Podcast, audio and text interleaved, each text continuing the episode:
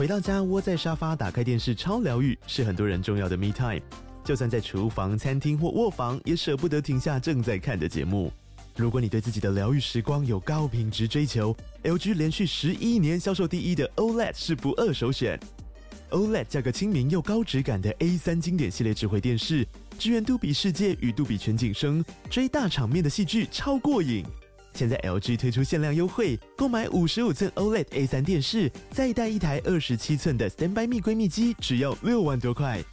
Standby Me 闺蜜机内建 Netflix、Disney Plus 等影音平台，可以摆床边、餐桌，甚至顶楼露台，家中每处都可以成为你的专属娱乐空间。快到资讯栏了解活动详情，用最舒服的姿势把 L G 电视看起来。热门财经议题，即时投资快讯，焦点新闻话题，陈凤馨与您同步掌握。欢迎收听《财经起床号》。Hello， 各位朋友，大家早！欢迎大家来到九八新闻台《财经起床号》节目现场，我是陈凤馨。每周选书早起读书，又来到了我非常喜欢的一位作家 Peterson 哈。那么他所写的书，之前呢，我介绍过他所写的《生存的十二条法则》。我后来在看了他的书之后的生活上面，我只要遇到了有一些心理上面觉得不舒服的地方，我都一定会想到他在书里头有介绍过的一些法则。比如说，在我觉得最困顿的时候，我就会去想到说，嗯，这个在街边如果看到了猫接近你，就摸摸它的头吧、啊、我不会去摸猫的头、啊、但是呢，我会知道说我要怎么去寻求阳光当中的温暖安慰、啊、又或者是说呢，我可能心里头开始有了嫉妒心，要去跟别人比较的时候，我就会想到他说的，不要跟别人做比较，你要跟昨天的自己来做比较。就是听起来都很像老生常谈，但因为他有很深刻的分析，所以使得我在运用他的法则的时候呢，我心里头都有很深的安慰。所以今天呢，来为他介绍为大家介绍他的这一本书，也是大家出版社所出版的《秩序之上》啊。呃，有人他他加注了一个是生存的另外十二条法则，同样是十二条法则。今天我们特别邀请的是临床心理师张卫宗，张心理师，心理师早早早。各位观众听众大家早，坐下或者或者应该念韦宗，韦对二对韦对不对？好，韦韦中山的韦韦宗，对。所以你父亲在取名的时候真的是想到韦韦中山吗？哦，不是，不是，不是，他就是单纯就我我爸本身呃成长背景我觉得偏道家佛家哦，那他希望我韦是站高看远，要有远见，不要不要只看经历，要忠是注意时间，要爱惜爱惜光阴哦。好, 好深，其实跟 Peterson 里面很多的、呃、想法很一致耶。对对对，对啊，所以你父亲对你的期待真高。对，他小时候一直跟我讲要这样。好，来，呃，我们来用一句话介绍这本书。好，呃，一句话有一点难哦，因为必须把两本书一起看，还有另外一本是我手上这一本《生存的十二条法则》。那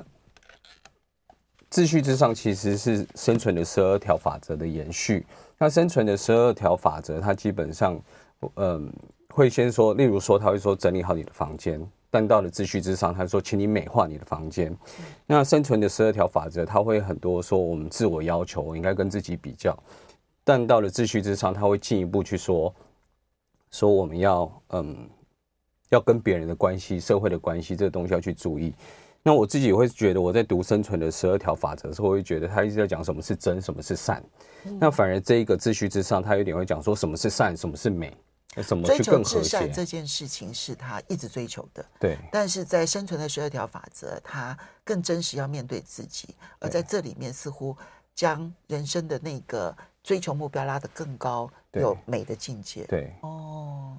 所以真善，然后善美啊，对不起、嗯、对对，就是美。那那这名字也很有趣哦，因为第一第一本书叫英文是twelve rules， 那这个叫twelve more rules。它其实它的个性也是有点喜欢搞笑，虽然它平常很严肃，但是它可以开玩笑的时候，他其实很喜欢开玩笑，所以他第二本是故意这样。那只是说他在脑海里想的时候，我们出版社可能不知道这些他到底该怎么办。所以第一本书叫《生存十二条法则》，那第二本书要是说再再十二条法则，会不会很奇怪？所以我们出版社也是，呃，我觉得很有创意吧，叫秩序之上。因为第一本隐隐约约是说人很混乱，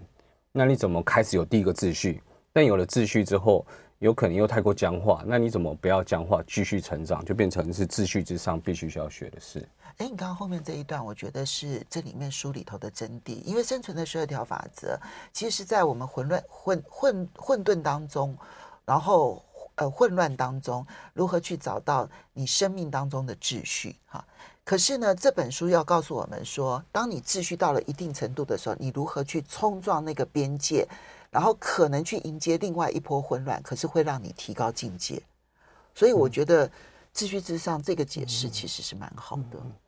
那他的混乱哦，他其实很多演讲，他喜欢说我一只脚要踩在混乱里面，一只脚要踩在秩序里面。他会定义说秩序叫做已知事物，那混乱叫未知事物。嗯、那因为世界或者生命本身太复杂，很多突然的事情发生，所以我们只踩在秩序里面，我们会被被环境或被世界淘汰。所以我一定要有一些混乱，但是我要是完全在混乱里面，我也会没结构，会在混乱里面迷失自己。嗯，所以他常做他自己也在做的事情，他会挑战自己很多想法，甚至他有一些他的个人个人想法，他会去问不同人他们怎么看。嗯、那他只是不是说他一定会改变什么，但是他也很乐意直接说，哎，他错了，他会改。嗯，我我觉得他的那个弹性是有，他反而比较是呃站在一个说他会已经有点像第一本书有说要假设别人知道你所不知道的事，他知道你所不知道的事，嗯嗯、所以他常会觉得那我不知道，那我我该怎么办，那我就去听去学。我觉得他有一个很柔和的态度在那边。好，所以我们就来介绍这本书的作者乔登彼得森 Peterson 哈，他是被誉为当代最可能是最负盛名的公共知识分子，尤其是在他的生存十二条法则那么写成书之后，我觉得他那个大红的程度，恐怕他自己都难以想象。他的那一个呃那个呃他的演说啦，然后在 YouTube 上面的点阅数字，我记得是超过四亿次。他还有 Podcast， 然后到处演讲，影响的人数之多，他自己都觉得很难以想象。你来介绍一下，他其实是一位咨商心理师。他呃，他是一个他在北 Alberta 长大的嘛，那。他其实小时候很多坏习惯，他会酗酒，他会，呃，就很多，好像也碰过一些不该碰的东西。对，那只是他对人、对生命一直有一些很深刻的，呃，到底该怎么办？人为什么活？我相信他最奇怪是说，为什么当时，呃，他对核核弹有很大的恐惧，就是说为什么人可以把宇宙摧毁，呃，地球摧毁好几次，但为什么还持续？后来他。第一个大学是读政治，但他觉得政治好像没有，呃，没有真的回应到这个问题，所以他开始读心理。他花了很多时间在读各心理学大师，像弗洛伊德、荣格啊，他也常读一些现象学的书，啊，也很读很多历史。嗯，到最后他就开始读了这些书，开始反省自己，他就发现说，哎，我不该说谎。所以有人问说，这两本书哪一条，呃，哪一个法则最重要？就是，呃。不要说谎，至少呃要说实话，至少不要说谎。他就认为那是第一个起点。嗯、那他就随着这个起点之后，又去持续探索。他把他探索的东西整理到第一本书叫叫《意义的地图》（Maps of Meaning）。那这个东西到最后，我们就看到现在的他，他是个稳定。那、啊、他其实是临床心理学教授。嗯，他最早先去哈佛教书。嗯、那在那边他有很多体验，因为他说哈佛因为盛名远播。呃，薪水很低，但他因为那个盛名，他就去了。可是也因为，呃，当时的状况不是很好，他也很努力的想办法去找其他赚钱的机会，所以他有，他也去做了很多，嗯，人格的一些研究，后来才回到多伦多大学。那我接触到他的时候，其实是他，其实在网络上有很多免费的呃心理学教书的的课，他两堂课文两堂课，一个叫人格心理学，那他的教法就真的。他大部分人格心理学只讲人格特质啊，很多东西，但是他把善恶放进去讲，我觉得那很有趣。那是这个时代的心理分析很少用的方法，呃、对不对？比较是说它的特质哦，就是现在的心理学比较是硬科学，嗯，所以要实证。所以像他喜欢荣格其实是少数的，就是很多教授可能私底下喜欢，但不会，他就是课堂上直接讲为什么这有趣，那怎么融入他的教学。那他也教意义地图，就是他写那本书，他把它变成课。那我当时接触到他，他是一个很喜欢分享，那跟学生有很多互动的一个教授。你接触到他的时候，他已经出版了他的第二本的生存的第二条法则吗？都还没有，我接触因为意义地图到生存的第二条法则，这中间隔了有十几年了、哦。对，我第一次接触到他，只是单纯我自己喜欢哲学，那我觉得临床心理就很硬的科学，很多神经学，那我觉得中间好像有一个。呃，空格我不知道怎么去填，那我后来就上网找找，最后找到是他的课，我都觉得哎，对，可以连在一起，其实是合理的。就是他讲的一些东西，就像包括他的很多书，他会讲到人的很多那个神经传导物啊，到底跟人的关系是什么？那包括我们人，嗯，荷尔蒙也是我们的一部分，很多东西他其实会比较直接讲那个生理跟心理的关联是什么。嗯，嗯好，所以其实从意义地图到那个是我记得是一九。九零年代的时候所写的书嘛，哈，这个书那时候也已经很轰动，加拿大甚至于呢把它拍成了这个这个就是纪录片哈，我记得是拍十二集还是十三集哈的纪录片来说明那个意义地图，你就知道它的那个轰动程度。然后接着隔，可是他没有立刻写书，然后隔了很长的时间才出版了之前现在我们刚刚提到的《生存的十二条法则》。但生存的十二条法则之后，他在比较短的时间之内出版这一本《秩序之上》，我觉得他是一个一直在追寻人生意义的人，而在追寻的，我我们其实常会讲说，有很多的一些书籍都会告诉我们说，要追寻人生意义啦，哈，这现在意义对于 A I 时代可能对人更更加的重要。然后我们会说，你要成为一个有目标的人，然后呢，会告诉我们说，我们必须要知道我们未来最重要。成为一个什么样的人，与成功有约，就是这样说的。但方法是什么？以及这里面你会碰到什么样子的困难？你会碰到什么样的挫败？而在这挫败当中，会不会打击到你，不能够再去追寻你自己想要追寻的目标？我觉得这是 Peterson 的的很重要的一块补足。要追寻人生意义，大家都知道；要追寻人生目标，大家都知道。但是这中间遇到挫败的时候，你有没有一个可以奠定自己心理基础的一些基本法则？这是这两本书我觉得最要回答的。所以我们稍微休息一下，等一下回来之后我们就进入书里头的内容，秩序之上。欢迎大家回到九八新闻台财经起床号节目现场，我是陈凤馨。每周选书 早, 早起读书为大家介绍的是大家出版社所出版的《秩序之上》。在我们现场的是临床心理师张维中，他刚刚跟我讲说说这本书的作者 Peterson 很接近于是他人生可能第一个偶像了、哦、用偶像来称呼一个对象不是一件容易的事情，以我们这个世代来说，那嗯你所以你只能说他最接近于偶像的这样子的一个崇拜，所以希望有人可以请邀请他到台湾来、哦、好，那我说我们就进入这本书里头的内容。其实我会觉得 Peterson 他有他很特别的一套他所追寻的一套价值体系，我不知道你的看法如何，你觉得他的价值体系是什么，而如何延伸出他的前面的十二条法则以及现在的另外十二条法则？嗯我我我觉得他价值体系很难说去哪一个。第一个是他永远不会说是他的东西，他他常会说他的他的所有讲的东西都是跟前面的伟大的人学习来的，啊，他只是把它活用到自己生活再去分享。那我在听他讲很多东西，我自己可能因为我自己的背景，那我会听到的东西可能跟不同背景会不太一样。那我听到的背景，第一个是他很注重科学，不是科学主义哦，是科学这个概念，就是什么东西是科学。那他科学有个假设是说，基本上我要除错，我是错的，我要尽量找到我不要错。所以科学不是一不是那种很武断，说我讲的才是对。科学表示说，我认为这个好像不是错，那我就接受。所以他在跟人、oh. 很多人讲话的时候，他会尽量想办法让自己说，哎、欸，我的错在哪里？那那去碰撞，那在碰撞之下好像没有错之后说，哎、欸，先假设这暂时是对的。哎、欸，对对对对对。那再来一个是。他的尤其在 Maps on Mini 就是意义地图，这是他的务实的实用的态度。对，对，所以他也会常说他自己是实用主义，就回到 William James 的实用主义。那他还有一个在荣格之前还有一个，我觉得他道家的思维还蛮多的，嗯，那甚至他也会在他的课堂上讲一些那个阴阳啊，那个是什么东西。那他觉得阴阳很有趣，就是你在黑的地方里面却有一点白，有点在黑暗当中有一点亮光，那但是你要小心，呃，你有可能从黑暗亮光，但是你在很的白的时候，你也不小心有可能要跑到黑的地方。就是有时候就是我觉得他在讲那个呃很多概念的时候，我觉得很像那个道德经在讲说我们人要很小心，要如履薄冰，就是为什么得道之人反而要更小心。嗯，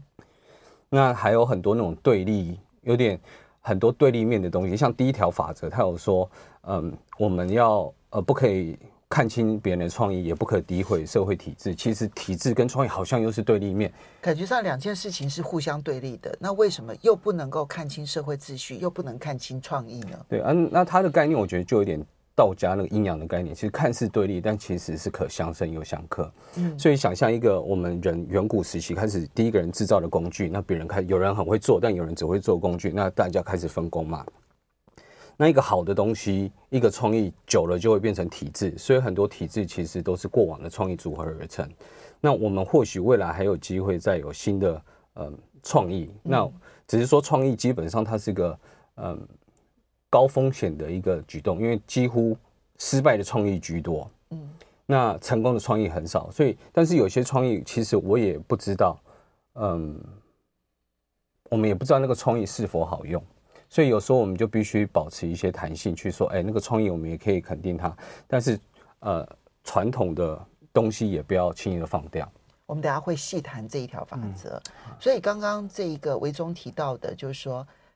你会发现说他的涉略超级广哈。他当然熟悉弗洛伊德，熟悉荣格，甚至我刚刚在跟维中聊天的时候，他提到说他显然受阿德勒的影响很大，虽然书里头引用阿德勒的很少，这是属于心理学派的部分，可是他广泛的包括了印度教的这些内容，包括了佛教，包括了道教，然后阴阳、易经，还有他连哈利波特或者是古希腊神学，当然包括了圣经。就是说他把古神话，因为古神话当中其实都有很多是属于他那个神话的来源是对于人性的刻画，然后所以他有心理分析的部分，他有属于古神话当中所流露出来的人类的传统的人性，然后他也去研究东方的一些哲学，他当然研究西方的哲学，所以包括了尼采，包括了齐克果，就是这一些当时在这一个呃，这个十七、十八世纪的时候，十八、十九世纪，在西方很重要的一些哲学思辨，他都花了很大的力气，然后去研究它。所以，他真的是一位博学的先生。但我自己看他的价值体系的时候，我觉得他在讲尼采的时候，给了我很深的感触。因为尼采有一句话很有名，叫做“上帝已死”。那很多人觉得这是不是在亵渎耶稣、亵渎上帝 ？No No No No， 尼采其实是要告诉大家说，当我们开始认为我们才可以解答大自然的问题，而不是由神来解答的时候，这时候我们就不依赖上帝所指导的道德而生活，我们就根据自己的道德而生活。可是当你根据自己的道德而生活的时候，很容易走向虚无或者极端的教条主义。这个时候我觉得他就在追寻的是，如果我们要遵循自己的道德，那什么才是让自己可以达到至善至美的那一个道德？我觉得他在追寻这件事情，所以他的价值体系来源多元，可是他追求的目标很一致。嗯，这是我的感觉。嗯，他他的价值哦，他最常讲到的是荣格。嗯，那荣格他其实自己在探索自我的过程，其实也很有趣，就是他他花了很多时间去读历史，多花了时间去读神话。啊，当时中文翻译的书很少，所以当时荣格还读了太乙金话，啊，他又把它有点融入到炼金术的概念。哦，对，还有炼金术。所以他把这些东西都放在一起去看。嗯。那荣格本身是可以很科学的人，但是因为当时的科学主义的启蒙，他反而觉得科技进步，道德没进步，他很担忧，所以他当时就很多的探索。啊啊啊，那那后来那个 Peterson 他当然是学荣格，所以我觉得他采取的方式就一样，他可以读很多东西，他可以接受很多东西。那荣荣格会常说，对，过去很多东西很重要，但是我们不能直接照单全收，必须活化到我们现在的生活。所以我觉得 Peterson 他其实在做的事情就是一直在活化这些东西，就是我们不能直接呃学那个样子，而是说那个精神是什么，我们把它学来，我们试着活用，但是不要太快说过去不行。嗯，好，所以我们就进入这里面的法则。我请维宗呢挑选了三个法则来跟大家说明。我后来就发现维宗挑的法则跟我的法则只有三分之一吻合。哎，第一条法则是我们都很喜欢的哈，然后呢，他另外挑的两项法则，我觉得都比较偏呃心理目标。那我就真的非常是价值体系的，我就属于财经的这个部分。不过先来提维宗，你现在挑的第一个法则，不要随意的诋毁社会体制或者创意成就的价值。这两个其实是对立的价值，但他说这两个你都不要随意诋毁，但是如何遵循？嗯，我我我觉得这有一点就是读他的书永远可以扣回前面的书或者扣回其他章节，所以有点有趣是他其实像上一本书说会假设别人知道你所不知道的啊，对 对, 对那所以基本上社会体制或者别人的创意或许有些东西是好的，不要太快的说不要，你要去听去看。那他有时候会提到他其实去了很多国家，他一直对西方社会的运作，就是例如说你, 你要是现在在台北市好了，你你现在你用 Google Map 你就可以知道什么时候大概几分钟公车就会出现，他觉得这太神奇了。那他当然也去过一些国家，就是你一去反而很多东西没办法运作，所以他觉得很多好的体制其实对他确实有进步的空间，但是你一定要说因为他有一点点不好要把它 全, 全部抹杀，他反而觉得这个不太理智。嗯，那他所以，所以他会，我觉得他一方面尊重体制，但他也知道体制哪里不好。他倒不是那种傻傻的，就是说一定要尊重体制，或者是一定一定创意就好。嗯、那他把创意的东西，我觉得也是在呃现今社会，我们有时候也是鼓励创意创意。可是我觉得我听他的课的时候，第一次就注意到说，对啊，很多创意是失败的。嗯，所以有时候不是说创意一定好，而是说创意怎么有用。嗯，啊，有时候他也会相信说，那体制会去挑选有用的，所以就变成好像什么叫好的创意，有时候也需要体制去看，嗯，有时候是对立，有时候好像又不是对立。我的感受是这样子，我觉得他一直在挑战当今世界里头啊的那一种极端跟虚无，就是呢，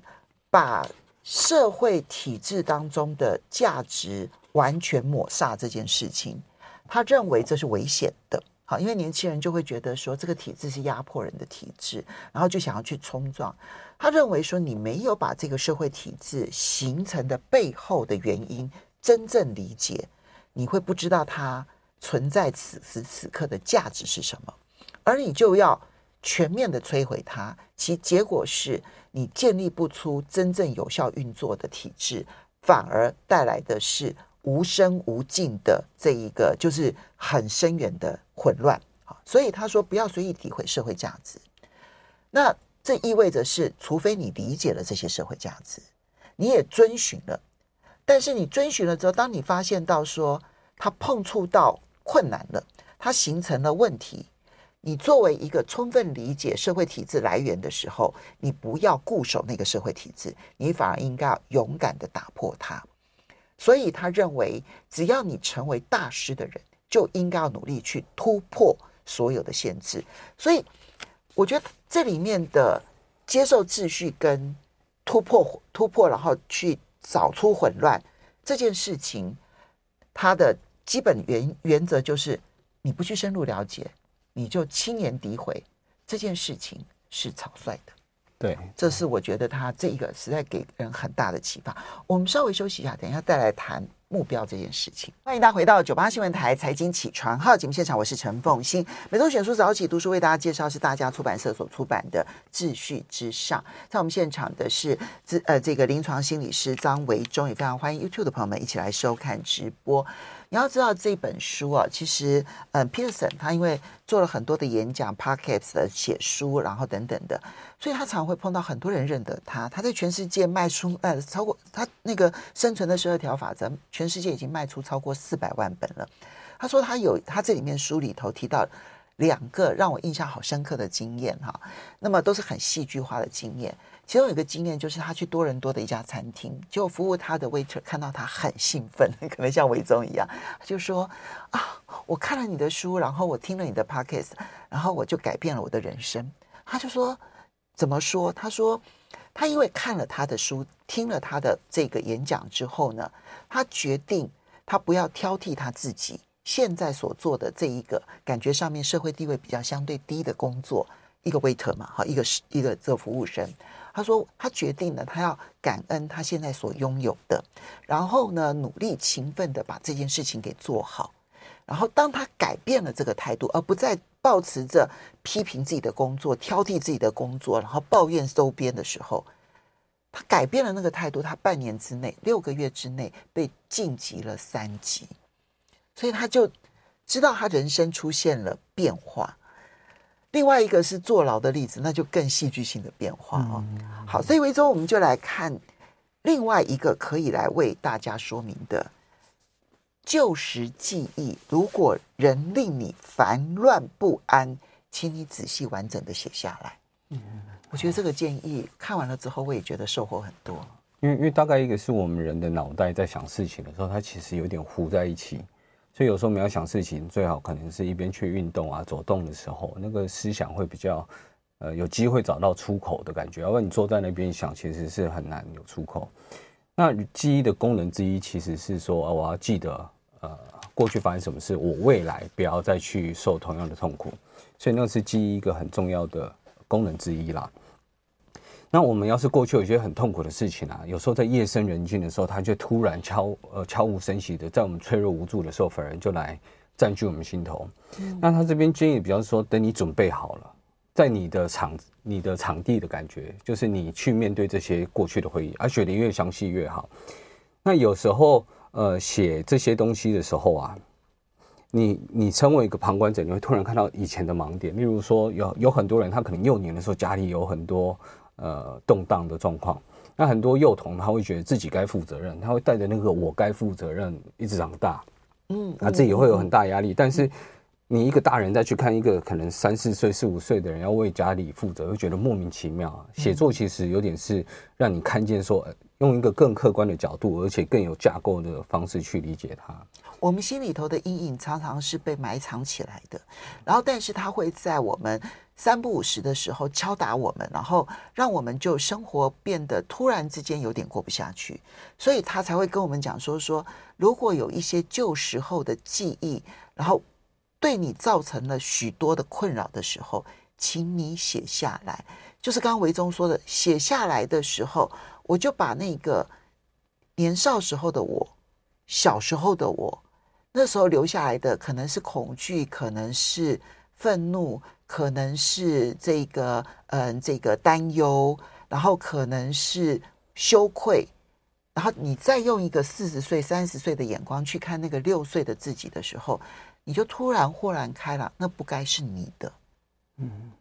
就不该你受的苦，应该这么说吧？对对，那那像刚刚有稍微提到阿德勒哦，就是阿德勒他。我觉得类似阿德勒会花很多篇幅在讲说你的你在家里的排行啊，你小时候的事情，你最早记忆，他会说这些都有影响。但阿德勒又转过头说，我们要去留意那个未来的虚构目标是什么，我们要怎么往一个未来未来前进。所以